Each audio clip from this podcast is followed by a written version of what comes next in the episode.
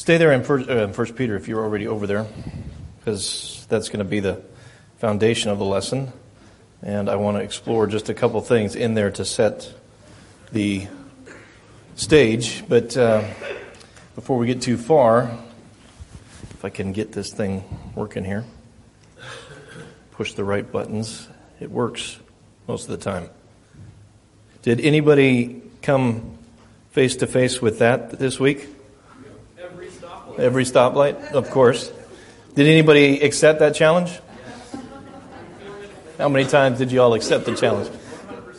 100% of the time, okay. all right. Well, we talked last week about about that. Uh, we talked last week about this this identity, this purpose, who we are. Um, today, we're going to be talking about identity, vocation, and career in who we are and, and our new identity. And beginning in 1 Peter 2, there's a couple things in here I think that, that speak to the purpose of our life. And I want to build off of that by starting here and then going all the way back to creation again. So, Second Peter, uh, excuse me, First Peter chapter two. The first purpose I see in those first ten verses, because if, if and, and, maybe I should just give you guys this as some homework. You you want some homework this week? I'll give it to you right now, and then you can kind of think about it during the lesson and go on without it, or go on, not without it, go on with it after the end of the lesson. Second or First Peter, man, First Peter chapter two. The first ten verses, there is a purpose to us. It kind of speaks to who you are in Christ. You notice in verse 5, he says, You also, as living stones, are being built up as a spiritual house for the holy priesthood. That indicates to me that there is a uh, ongoing, continual work. It also indicates to me that there's a purpose here. I, I am to be this, you are to be that. It also indicates to me that there's a partner I have in this, in this building up, and it's not you, it's not Peter, it's someone bigger than that. There's a partner here mainly God, Jesus, the Holy Spirit here, that is going to work with us and build us up into this spiritual house, this, this holy priesthood. And why are we being why are we being built that way? Well, in the rest of that verse, to offer up spiritual sacrifices acceptable to God through Jesus Christ. So our purpose here to glorify God. That's the number one purpose for everything God did was to glorify Him. We bring glory to Him how do we do that? Part of that is the spiritual sacrifice is acceptable to God through Jesus Christ. And he goes on to, to, to give us more purpose there in verse 9. But you are a chosen race, a royal priesthood, a holy nation, a people for God's own possession. Why? What does your text say? Okay. What, somebody else's, what, what does it say after people for God's own possession?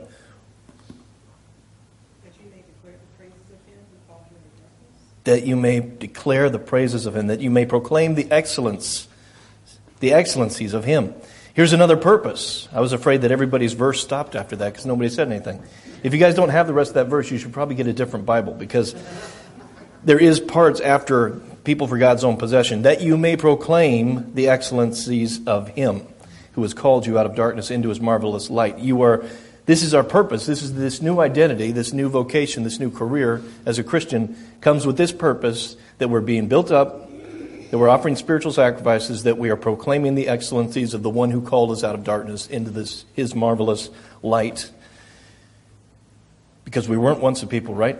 But now we are the people of God. Verse 10. First, you had not received mercy, now you have received mercy. So, in the first 10 verses, Peter says these are some purposes for your new life in Christ. This is your new identity, so this is who you are. This is your vocation. This is your career as a Christian.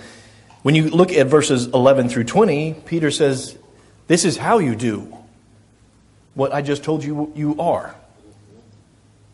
So, how do we do that? Well, he says, abstain from fleshly lust. Pretend you're aliens and strangers here. You, you, you don't belong here. This is not your home. Verse 11 starts off with this is how you fulfill your purpose that he just said you had in Christ Jesus. When you get down to the verses 21 through 25, what is he saying? He's saying that you may leave an example here. 21, for you have been called for this purpose. Since Christ also suffered for you, leaving you an example for you to follow in his steps, And he describes Jesus Christ himself, this man who had no deceit in his mouth, who had been reviled but didn't revile in return, that he bore our sins in his body. Verse 25, for you are continually straying like sheep, but now you have returned to, your, to the shepherd and guardian of your souls. So you go from this is your purpose, this is how you fulfill that purpose, this is how you, you work in that purpose. And then it says in the last part of that chapter, this example that he left for you, you follow in that footsteps or in his footsteps, and you also leave an example of these things. Because that's your purpose. You've been called to glorify God. This is your purpose. So that's that's the foundation of the lesson, but I want to go back again to the creation. So go over to Genesis chapter 2. Because again, I think I see some more purpose here from 1 Peter chapter 2 all the way back to the creation. We've got some purpose.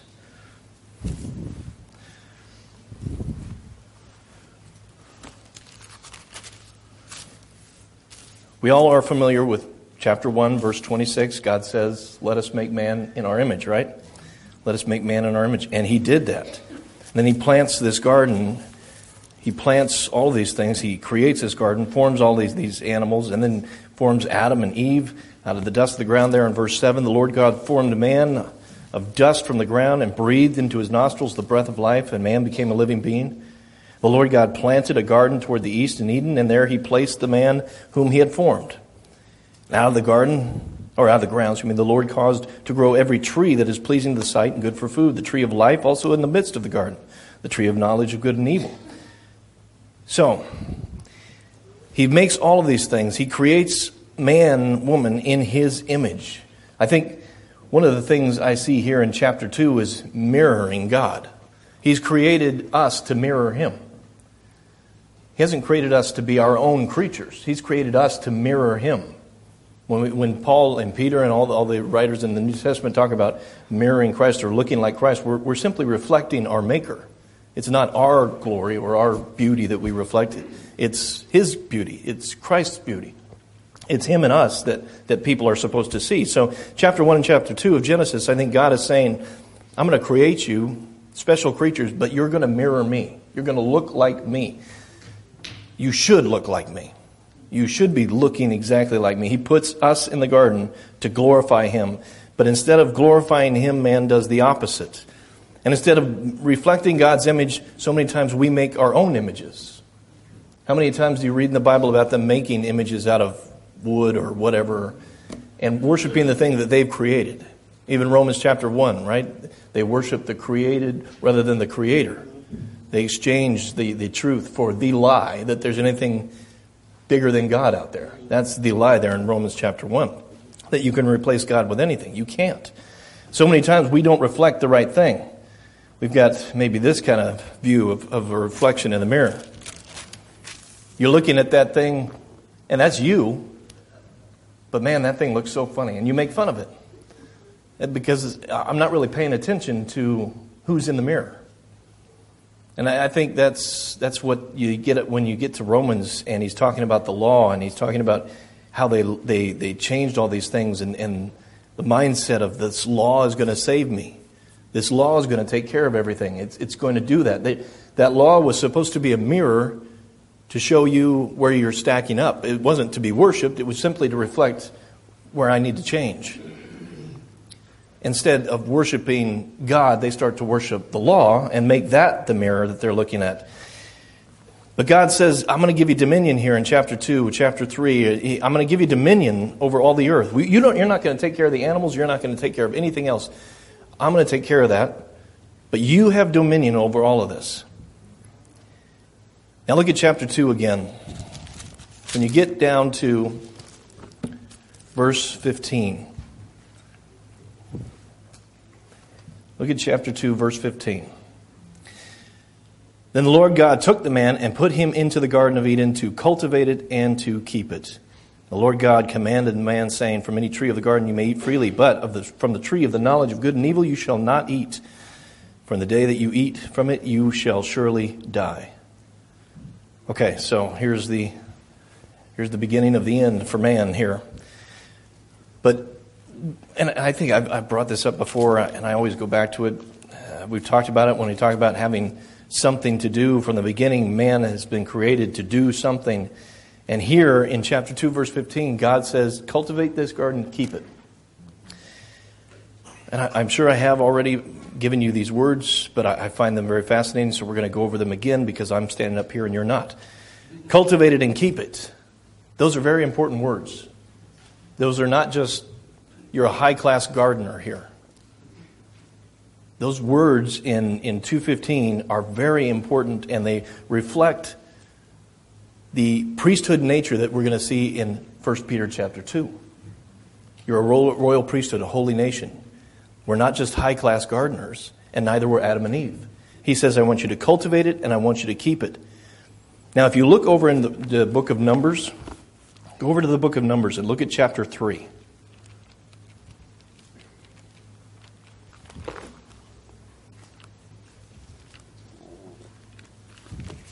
Here's why I think this, this is not just high class gardeners.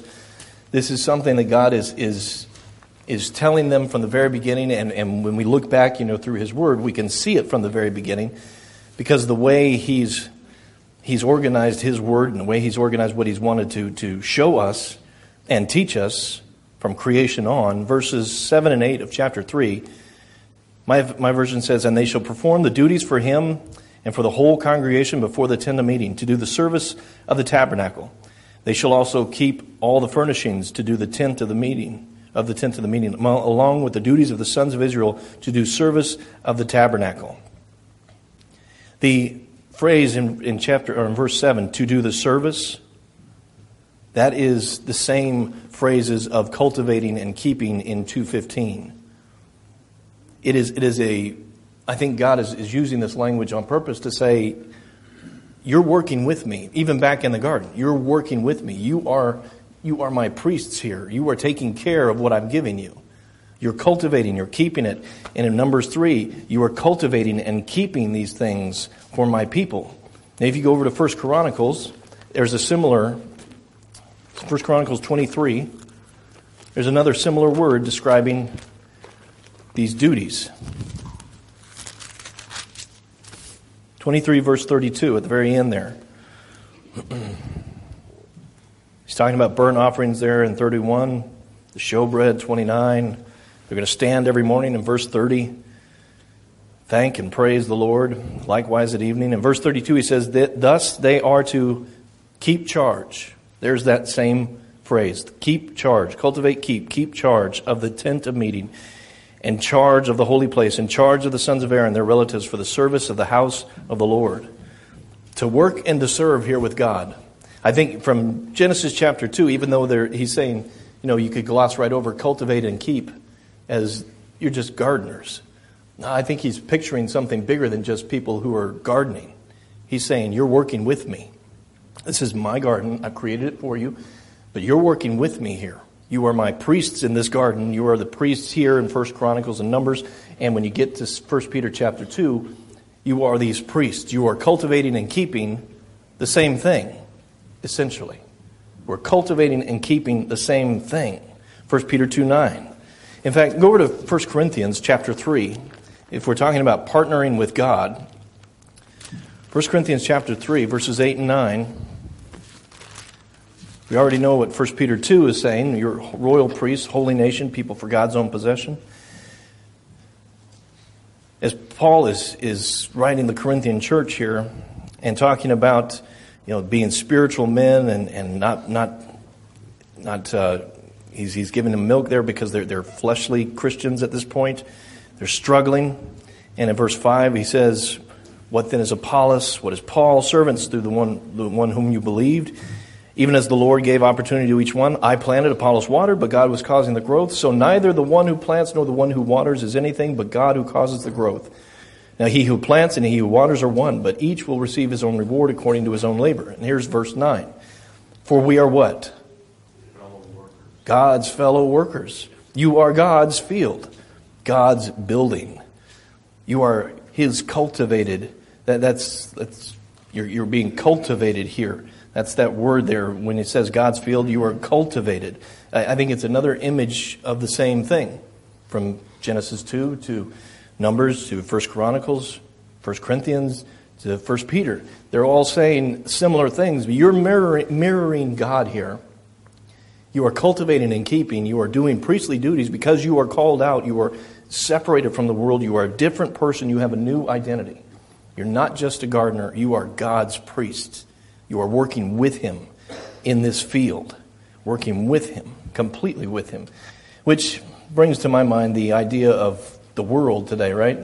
Working nine to five, right? Everybody's got to work. And it's nine to five, everybody's working for the weekend. I remember that song growing up. And there's nothing wrong with the weekends. I like the weekends. I like Saturdays. Sundays are busy, but I like Saturdays. They're, they're fun usually. Nothing wrong with the weekend, but the idea of just all I am doing here is working for the weekend. All I'm doing is working to just blow off steam. All I'm working to do is, is to just have fun is a lifestyle that is the opposite effect of cultivating and keeping the garden. Have you been in that nine to five mindset before? I'm just working for the weekend. I'm just working until I can go out and have fun. I'm sure we've all, all been there at some point. Just working for, to have fun. But that's not us. Or it shouldn't be us as Christians. It might be easy to fall back into every once in a while, but it's not us. And, and when we talk about identity, I'm always interested when, when you ask somebody, Hi, how are you? What do you do? And, and a lot of times we, we define ourselves by what we do. I'm a preacher. Okay, well, that defines me, right? That's, that's who I am. You're a doctor. That defines you. I'm a doctor. I'm a janitor. I'm a, I'm a teacher. I'm a whatever. That, that, that defines who we are. Well, I want to, I want to show you here, preachers here. Number one, what the world thinks I do is this. What my parents think I do is this. What my friends think I do is that. Sometimes they're not wrong. What my congregation thinks I do. You ready for this one? now, you don't, you don't actually think that, I know. What I think I do, and then what I actually do put people to sleep. A lot of times in this world, we do define ourselves by who we are or by what we do. That's who I am. I'm a teacher. I'm a whatever. That's who I am. And if you take that away from me, I don't know who I am anymore. I've struggled with that. But my identity, my vocation, my career should not be I'm just a preacher, or I'm a teacher, or I'm whatever. I'm a guy that cooks fries. Doesn't matter. The identity, the vocation, the career of a Christian is completely different. The identity is the image of God. We see that from the garden. He's, he's saying, I'm going to create you in my image. So we are to reflect the image of God. The vocation is God calling us and saying, I want you to cultivate and I want you to keep. I want you to work with me here. From Genesis to Numbers to First Chronicles to First Corinthians to First Peter. I want you to work with me in this garden. And when I thought about that this week, there's a book that I've read some excerpts of. I don't have the book yet, but part of it really, really spoke to me in terms of identity and vocation because a lot of times when people ask us, Where do you go to church? we grab our identity by saying, I'm from the Church of Christ or Orchard Street, whatever. I, but a lot of times I just grab my identity by Church of Christ. And that's kind of where it stops. But even that, I think, is, a, is not a good mindset. I'm just Church of Christ. No, there's, there's more than just Church of Christ. In fact, when I was reading this book, this guy is he's talking about some things that that the religious world gets wrong. One of the things he really stresses is the way we teach and the way we learn. And he broke them down into two structures, and he called them Hebraic and Greek, and two philosophies, opposing philosophies of learning. And I want you to, to look at these really quickly because I think it speaks a lot to some of our, our history and some of my history in, in growing up. If you can actually read that. Can you read that? Can everybody read that? Because I can, I think I can. Last time I did it, it worked. Must be just working on my computer and not on the display. Let me see if I can. Hopefully, I don't disconnect. Darn. I counted on that happening. Okay, well, I hope you can read it. If you can't, I've got a copy of it up here, and I'll, I'll kind of, oops, I'll kind of go over it for you. Um, these two competing philosophies in learning. Now I done messed it up. Okay, there we go. Two competing philosophies here the Hebraic and the Greek. The Hebraic philosophy, he says, it appeals to the heart, and the Greek appeals to the intellect, to the mind. And when I was reading that, I was thinking, I, I can see the, the breakdown here, and I can even see me learning and growing in here. When he talks about the first process oriented, on both sides, on the Hebraic, the heart side, it says it's, it's emphasizing direct participation, emphasizes age, wisdom, role modeling, mentoring, discipleship, leadership by personal example, character of leaders, personal relationships essential. The other side of that is heavy program emphasis, emphasizes education, relies on speaking skills, oratory program materials, information conveyance. Leaders' personal life is less essential, the personal relationships are optional. When you get down to the second part of that, the biblical application, you see more of a doer of the word versus a belief without cost to self. You've got Bible data that must be taught. You've got reality that must be confirmed on the other side. You develop Christ likeness when you're appealing to the heart, and you emphasize distinct denominations and do's and don'ts on the intellect side. Sounds a lot like some of what I grew up in and what I grew up thinking.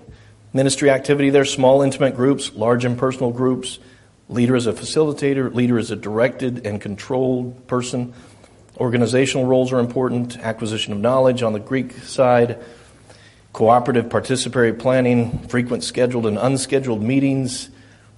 It just seems to, to kind of flow with appealing to the heart here. And the fruit of that was really interesting. The fruit for the Appealing to the heart is love, acceptance, forgiveness, transparency, encouraged active participation. How you serve is vital. Each believer trained to serve produces mature believers. The intellect, mutual toleration, transparency is discouraged, passivity, and lethargy. lethargy.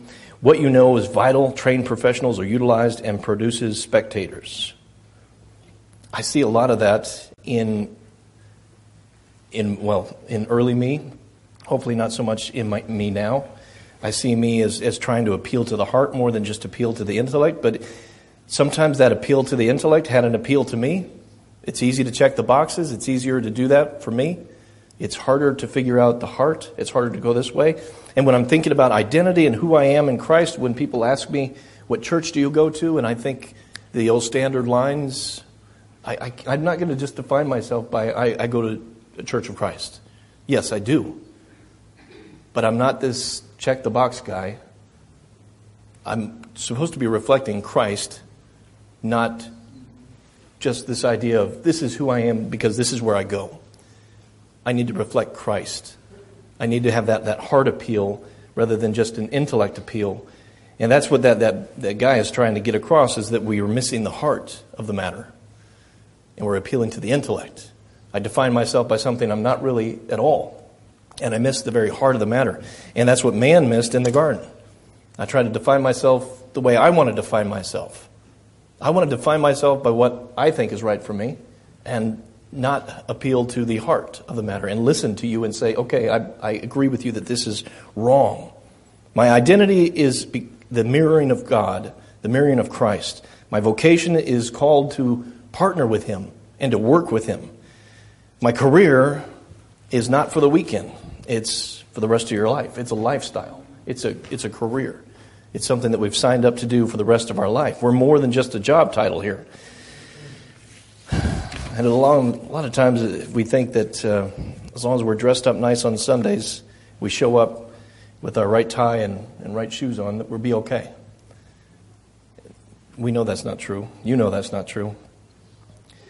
I want to give you some proof texts here really quickly. I'm going to pull a couple verses, just one verse or two, and I want, I want to see as a lifestyle what that means for me and you. Go over to Colossians 3:17. I say proof text just because a lot of times bounce around from chapter to chapter, book to book, and just pull one verse and say, this supports my position. But what I want to give you is, is a verse that, that will have broad application for our lives.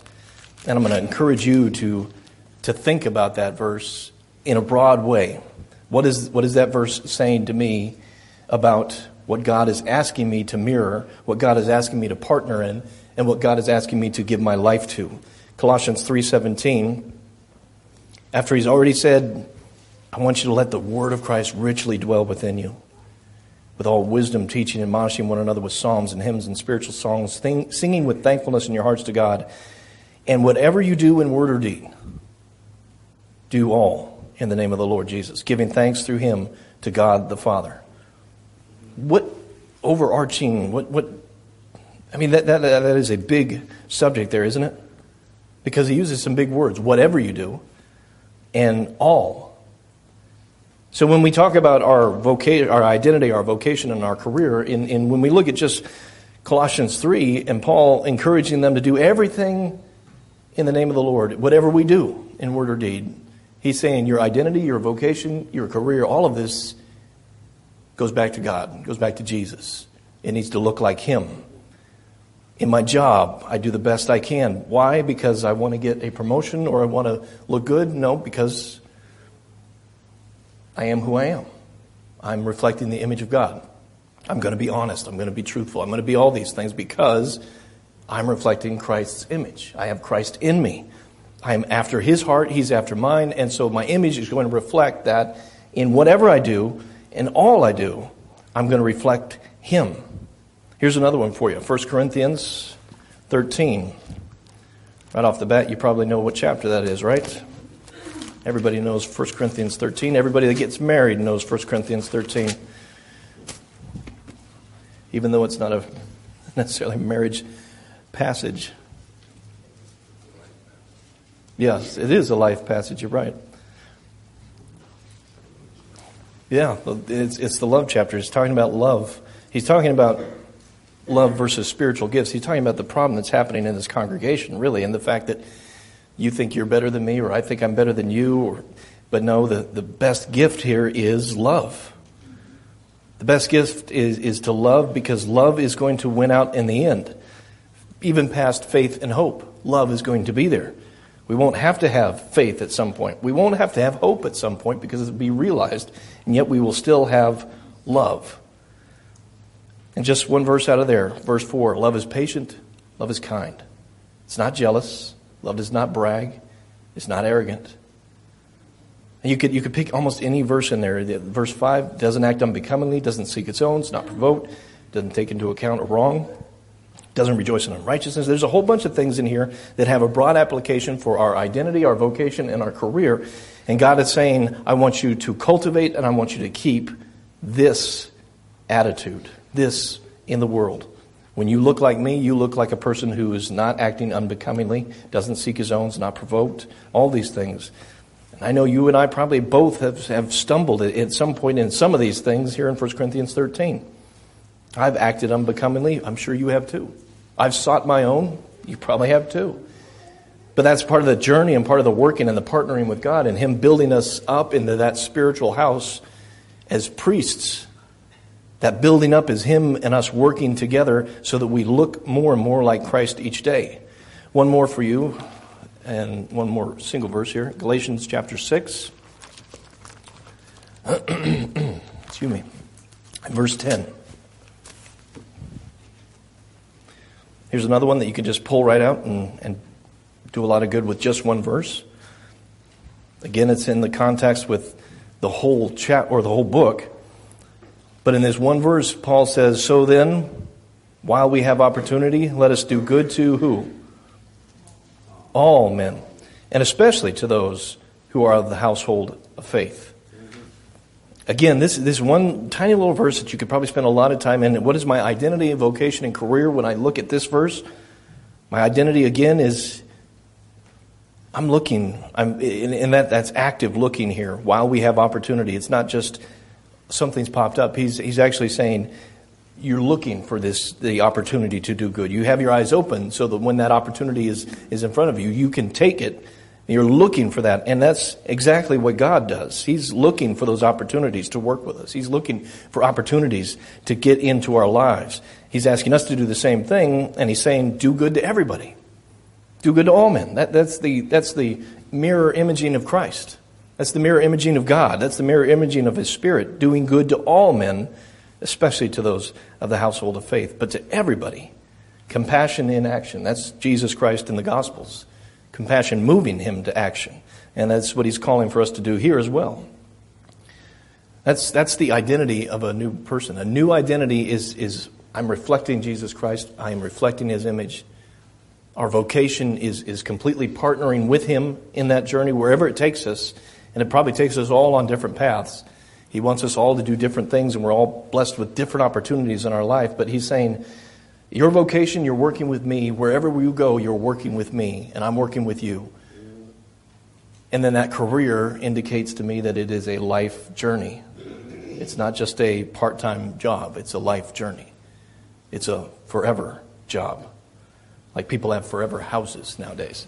This is a forever job. What do people see you as where you work, for those of you who still work? Do people see you as a, as a person that mirrors the image of God? Do people see Christ in you? It's our job, it's your job, it's my job to reflect the image of Christ. He's asked us from the very beginning to cultivate and to keep his garden, to work with him, to partner with him. I was thinking of Marshall when I was sitting in the back and I was, I was looking at the last part of my lesson again. When I, when I when you think about people who mirror the image of God at work, can't remember the name of the gentleman who, who comes every once in a while. You, one of you guys probably know him. He worked with Marshall. David. David. Okay. Yeah. Every time he, he, talks to me, he always reminds me about Marshall and the stuff he did at work and all this stuff. That, that was a guy who really mirrored Christ's image at work and shamelessly mirrored Christ's image at work. Sometimes I wonder do I look like that to people out in the world? Would they look at me and say, yeah, he's, that's, that's, something different about that man? Something different about him. I'm supposed to be that light in the shining darkness, right? I'm not I'm supposed to be a city set on a hill. Jesus said, You're not always going to have me with you. Pretty soon you're going to be the light. You're going to be the ones out there carrying the message. I've entrusted my message to jars of clay out here. You're partnering with me and you're showing God, or you're showing the world God. You're showing Him. Too many times I think I look more like Hosea. Go over to Hosea chapter 13. You could say even countries kind of look like this. We get fat and happy as countries get lazy. But then it's really down to the image, or to the individual here. Not just a nation, but the individual has, has lost sight of what's important. I could easily lose sight of what's important. I could easily lose sight of my identity, my vocation, my career, God says, You've lost it here. Verse 4 through verse 8. He says, Yet I have been the Lord your God since the land of Egypt, and you were not known to any God except me, for there is no Savior besides me. And notice, notice how that verse is the opposite of verse 8 when you get down to verse 8. I cared for you in the wilderness, in the land of drought. That's the opposite of verse 7 when we get there. As they had pasture, they became satisfied. And being satisfied, their heart became proud. Therefore, they forgot me. So I'll be like a lion to them. Like a leopard, I will lie in wait by the wayside. I will encounter them like a bear robbed of her cubs, and I will tear open their chests. There I will also devour them like a lioness, as a wild beast would tear them. Again, opposite of verse 4 and 5 there, he's saying that the crux of that verse there is right there in 6. As they had pasture, they became satisfied. And what happens? You become satisfied, your heart becomes proud, and you forget who brought you there. We can forget who gave us our identity. We can say we want our own identity. I can say I create my own identity. Man's done that through throughout the centuries, and we still continue to do it today. But a mirrored outlook on life, a new life, a new outlook on life, looks like Jesus Christ. It mirrors the heart of God. It strives for the heart of God. It fails, but it strives. It's just like David. He strives, he fails gloriously sometimes, but he's still called a man after God's own heart because of the relationship that he had with him, because of his constant devotion to him, his relationship that brought him close, even when he made huge mistakes, and that relationship that kept bringing him back. even when he did. You and I have an identity in God. We are to look like him. He's asked us to look like him. He's created us to look like him. We have a vocation. He's saying, I want you to work with me. And we have a career. Here's your time limit for the job. It's until you're dead. Then you can come home. That's where faith, hope, all of that's realized, and we get to just live in the love of God. Ask yourself that this week. And maybe take another look at 1 Peter chapter 2 and see your purpose, see how to fulfill that purpose, and then see the example that you leave when you do. Because that's a good lesson, too. Maybe I should have gone there more for this morning, but I wanted to, to use that as the groundwork to, to bring us back to the fact that God has been calling for the same thing from the very beginning to look like Him, to accept His Son, to be after His heart, because He's been after ours since the beginning of time. Do that this week. Look like Christ this week to the people that you work with, to the people that you, that you live with. Do that this week as we stand and as we sing.